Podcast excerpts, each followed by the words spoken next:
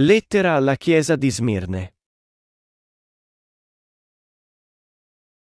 Apocalisse 2, 8-11.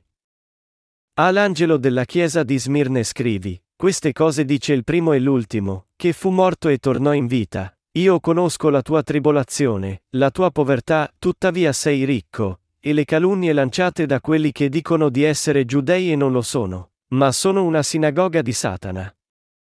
Non temere quello che avrai da soffrire, ecco, il diavolo sta per cacciare alcuni di voi in prigione, per mettervi alla prova, e avrete una tribolazione per dieci giorni. Sii fedele fino alla morte e io ti darò la corona della vita. Chi ha orecchi ascolti ciò che lo Spirito dice alle chiese. Chi vince non sarà colpito dalla morte seconda. Esegesi.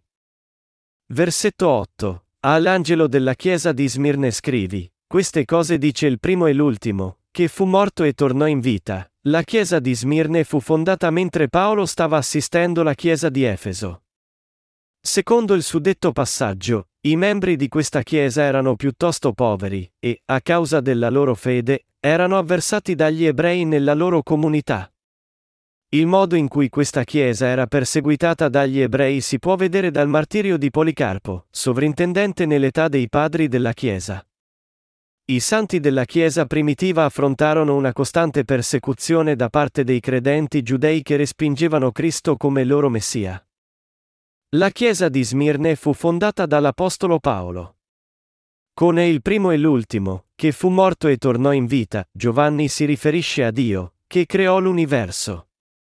Nostro Signore, nato dalla Vergine Maria, si caricò i peccati del mondo attraverso il suo battesimo da parte di Giovanni e fu giudicato per questi peccati soffrendo sulla croce.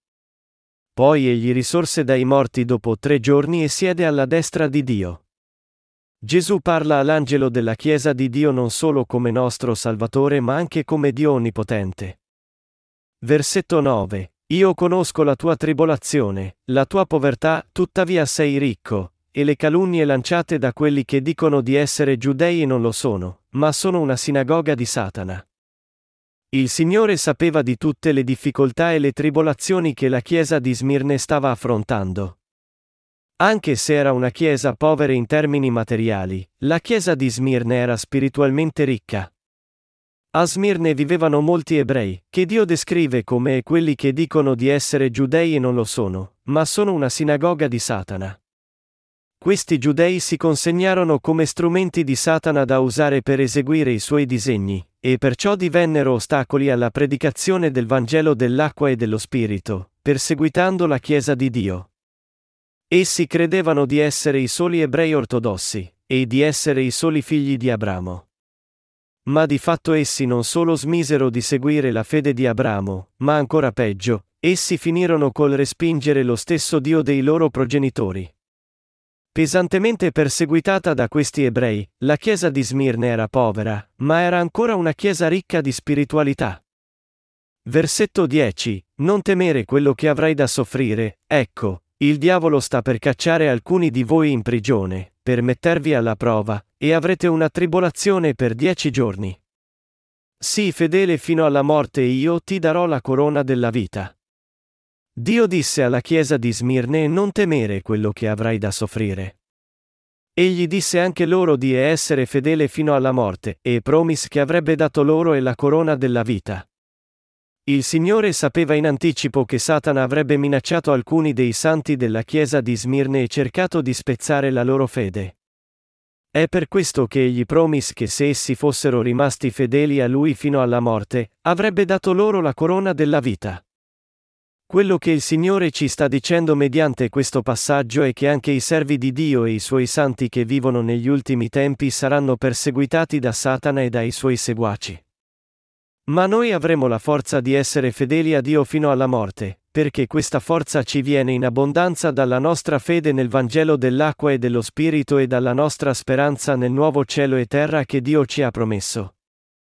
Versetto 11. Chi ha orecchi ascolti ciò che lo Spirito dice alle chiese. Chi vince non sarà colpito dalla morte seconda.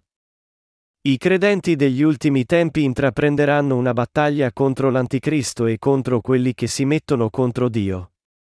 Dio ci dice che quelli che hanno la speranza nel vero Vangelo e nel cielo trionferanno con la loro fede.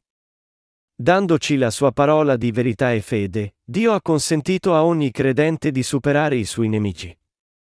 L'unica questione restante è se saremo o no dalla parte di Dio e suoi servi. Romani 8 e 18 ci dice che le sofferenze del tempo presente non siano paragonabili alla gloria che deve essere manifestata a nostro riguardo. La nostra persecuzione da parte dell'Anticristo e dei suoi seguaci durerà poco, forse solo dieci giorni. Confidando in Dio, potete sostenere questo breve periodo di sofferenza, superare l'Anticristo, e glorificare Dio e ricevere il suo regno eterno come ricompensa. Dio ha dato ai santi la forza di vincere la loro battaglia contro l'Anticristo. Scegliamo di trionfare sull'Anticristo con la nostra fede nel Vangelo dell'acqua e dello Spirito, e rincontriamoci nel regno millenario e nel nuovo cielo e terra per vivere insieme per sempre. La prima morte qui si riferisce alla nostra morte fisica, mentre la seconda morte si riferisce alla morte spirituale mediante l'eterna punizione dell'inferno. Per i santi, c'è il martirio, la loro morte fisica, ma non c'è la morte spirituale.